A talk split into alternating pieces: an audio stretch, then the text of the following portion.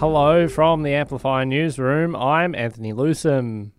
The new Qantas boss is vowing to restore the company to its former glory following what she's called a humbling time. Vanessa Hudson stopped short of promising to improve conditions for ground staff, but did pledge to better customer experience by increasing the number of call centre workers.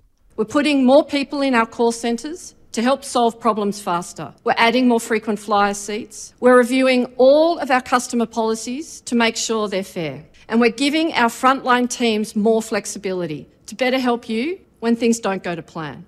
The company's annual report reveals the former CEO, Alan Joyce, was paid more than $21 million in the last financial year.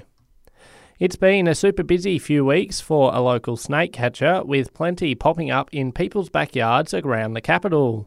Associate Professor Gavin Smith from the ACT Snake Removals is getting about 6 calls a day at the moment. What we see at the moment is mainly male snakes transiting around looking for female snakes and being caught on camera, sometimes combating with other male snakes or actually breeding with female snakes. The advice is, if you spot one in a hazardous area, call a snake catcher, keep an eye on it, and do not approach.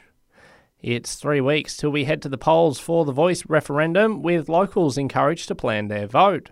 Pat Callanan from the Electoral Commission here in Canberra says it's easy to get all the info online. Voting day is on Saturday the 14th of October.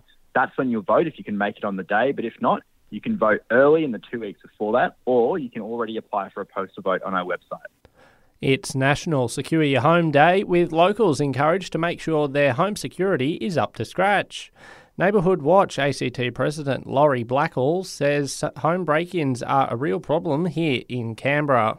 We've had about 2.4% of households are broken into per year. About 3%, just under 3% have experienced attempted break-ins. About 3% of households have experienced or theft from a motor vehicle. Around 4,000 people are expected to flock to Thoroughbred Park for the Hops and Hooves Festival race day today. Robbie Ringland from the Canberra Racing Club says it brings together all things racing, beer, wine and spirits. So we've got some of the best brewers, distilleries and wineries from around Canberra and the region here on course today to share their delicious treats. The gates open at midday. Canberrans heading away for the school holidays are encouraged to check the apps to see where the cheapest petrol is. NRMA spokesperson Katrina Usman says many locals like to head to places like the South Coast.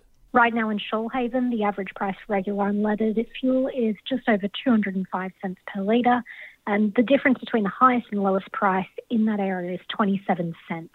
So there are savings to be found by shopping around and checking the price before you leave. And if you like frogs and getting out and about in nature, well, this one is for you.